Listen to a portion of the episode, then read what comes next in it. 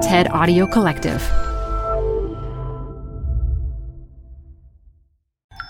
You're listening to a special archive presentation of TED Talks Daily. This TED Talk features author AJ Jacobs, recorded live at TED Salon Brightline Initiative 2018. Support comes from Zuckerman Spader. Through nearly five decades of taking on high stakes legal matters, Zuckerman Spader is recognized nationally as a premier litigation and investigations firm. Their lawyers routinely represent individuals, organizations, and law firms in business disputes, government and internal investigations, and at trial, when the lawyer you choose matters most. Online at Zuckerman.com. Support for TED Talks Daily comes from Capital One Bank. With no fees or minimums, banking with Capital One is the easiest decision in the history of decisions. Even easier than deciding to listen to another episode of your favorite podcast. And with no overdraft fees, is it even a decision? That's banking reimagined. What's in your wallet? Terms apply. See CapitalOne.com slash bank. Capital One N.A. member FDIC.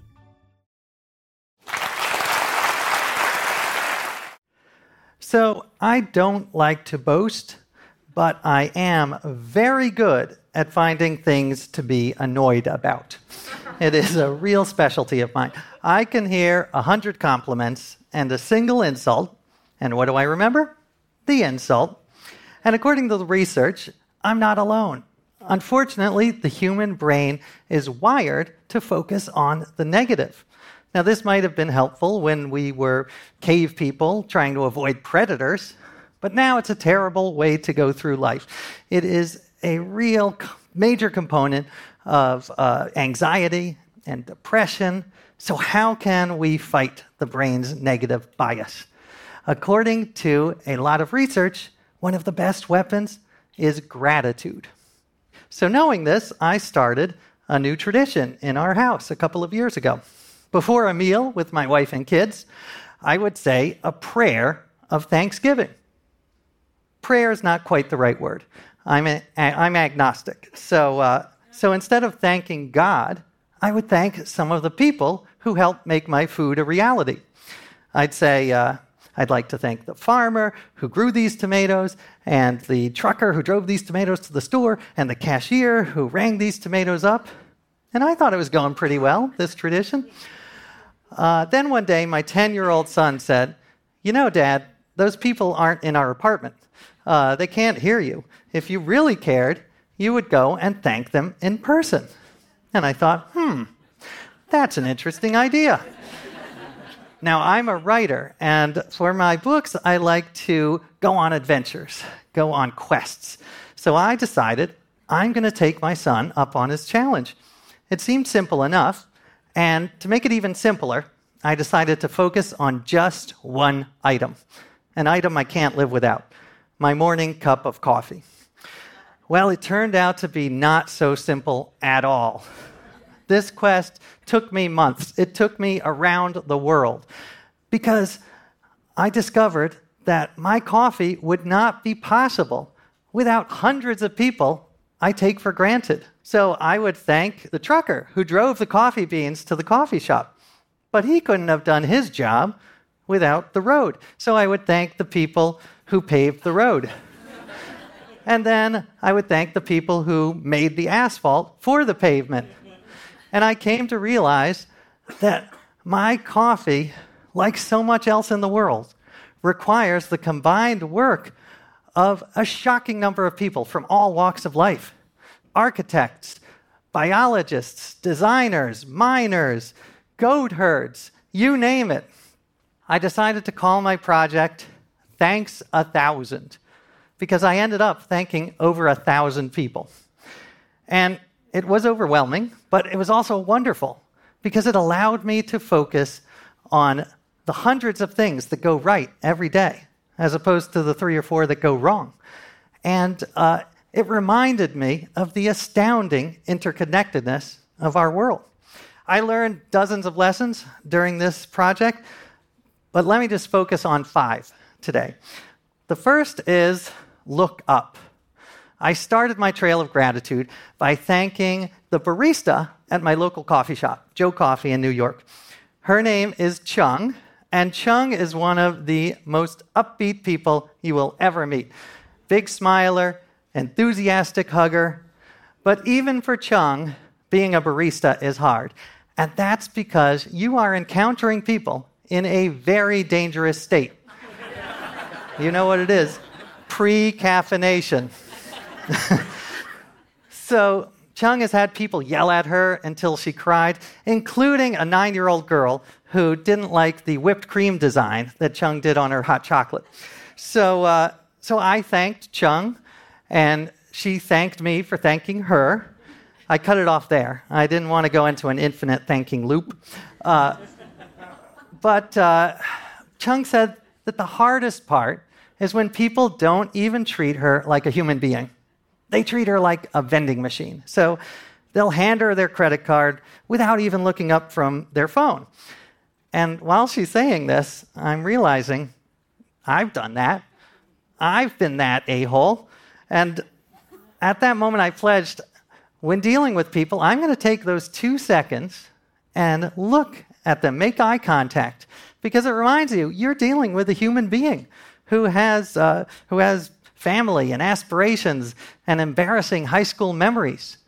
And, and that little moment of connection is so important to both people's humanity and happiness. All right, second lesson was smell the roses and the dirt and the fertilizer. After Chung, I thanked this man. This is Ed Kaufman. And Ed is the one who chooses which coffee they serve at my local coffee shop. He goes around the world to South America, to Africa, finding the best coffee beans. So I thanked Ed, and in return, Ed showed me how to taste coffee like a pro. And it is quite a ritual. You take your spoon and you dip it in the coffee, and then you take a big, loud slurp, almost cartoonishly loud. This is because you want to spray the coffee all over your mouth. You have taste buds in the side of your cheeks and the roof of your mouth you got to get them all. So uh, Ed would do this, and he would, he would, his face would light up, and he would say, "This coffee tastes of uh, Honeycrisp apple and and notes of soil and maple syrup."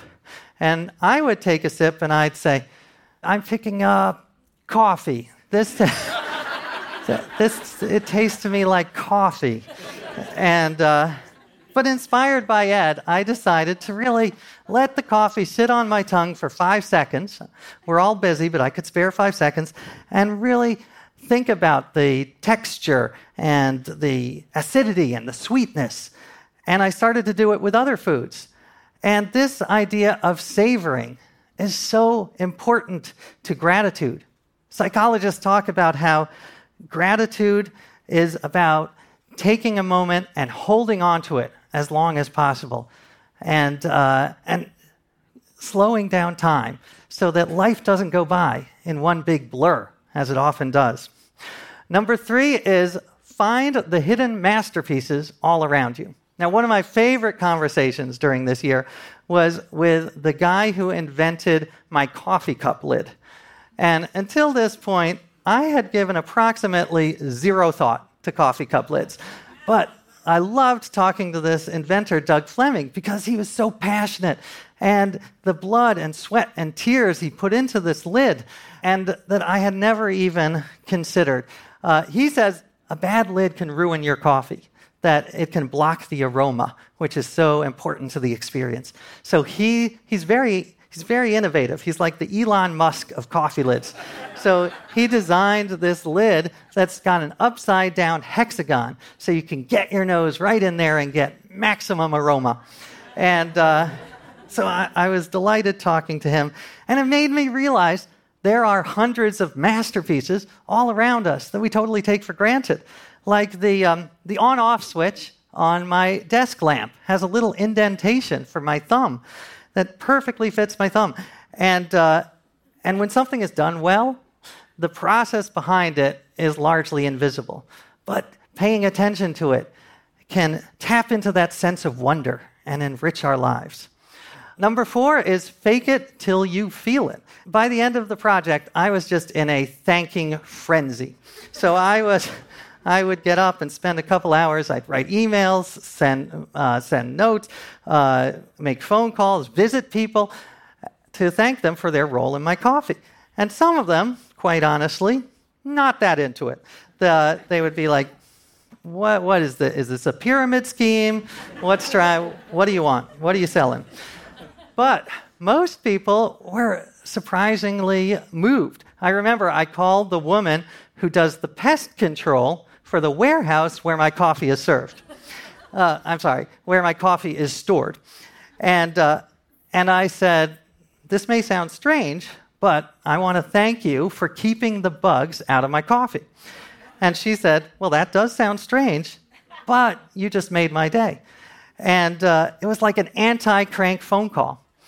And it didn't just affect her, it affected me because I would wake up every morning in my, my default mood, which is grumpiness, but I would force myself to write a thank you note and then another and then another.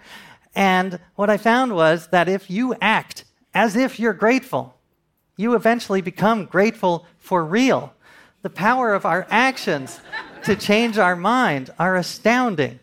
So often we think that uh, thought changes behavior, but behavior uh, very often changes our thoughts.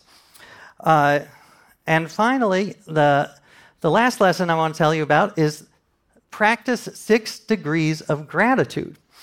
And every place, every stop on this gratitude trail would give birth to a hundred other people that I could thank. So I went down to Colombia to thank the farmers who grow my coffee beans. And it was in a small mountain town. And uh, I was driven there along these curvy cliffside roads. And uh, every time we went around a hairpin turn, the driver would uh, do the sign of the cross. And I was. I was like, thank you for that. But, but can you do that while keeping your hands on the wheel? Because I am terrified. But we made it, and I met the farmers, the Guarnizo brothers. It's a small farm. Uh, they make great coffee. They're paid above fair trade prices for it. And they showed me how the coffee is grown. Uh, the bean is actually inside this fruit called the coffee cherry. And uh, I thanked them and they said, well, we couldn't do our job without a hundred other people. The, the machine that depulps the fruit is made in Brazil, and the pickup truck they drive around the farm and that is uh, from, made from parts from all over the world. In fact, the U.S. Uh, exports steel to Colombia. So I went to Indiana and I thanked the steel makers. And, uh, and it just drove home that it doesn't take a village to make a cup of coffee. It takes the world to make a cup of coffee. And this, this global economy, this globalization, it does have downsides, but I believe the long term upsides are far greater. That progress is real. We have made improvements in the last 50 years, that poverty worldwide has gone down, and that we should resist the temptation to retreat into our silos and uh, we should resist this upsurge in, uh, in isolationism and, uh, and jingoism. Uh, which brings me to my final point, which is my hope that we use gratitude as a spark to action. Some people worry that gratitude has a, a downside, that we'll be so grateful that we'll be complacent. Uh, we'll be so, oh, everything's wonderful, I'm so grateful. Well, it turns out the opposite is true.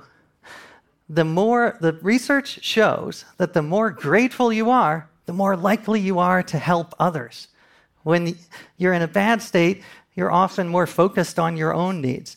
But gratitude makes you want to pay it forward. And I experienced this personally.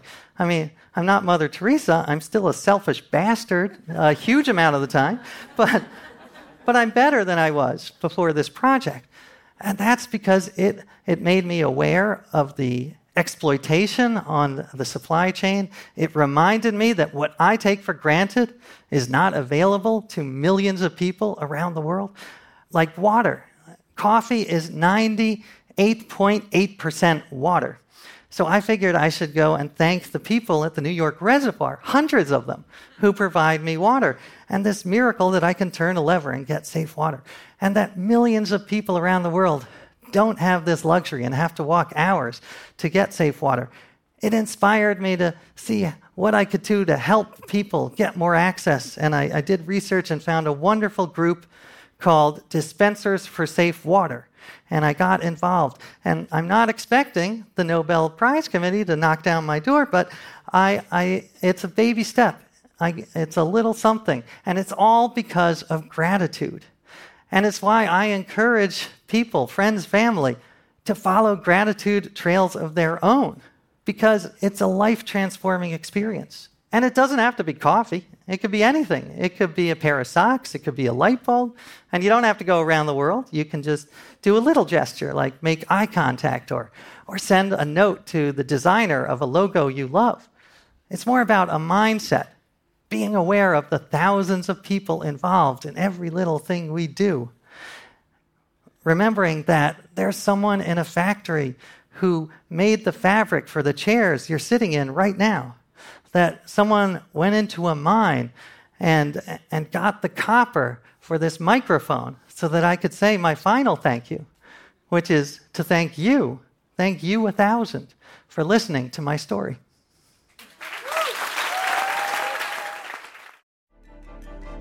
For more TED Talks, go to TED.com.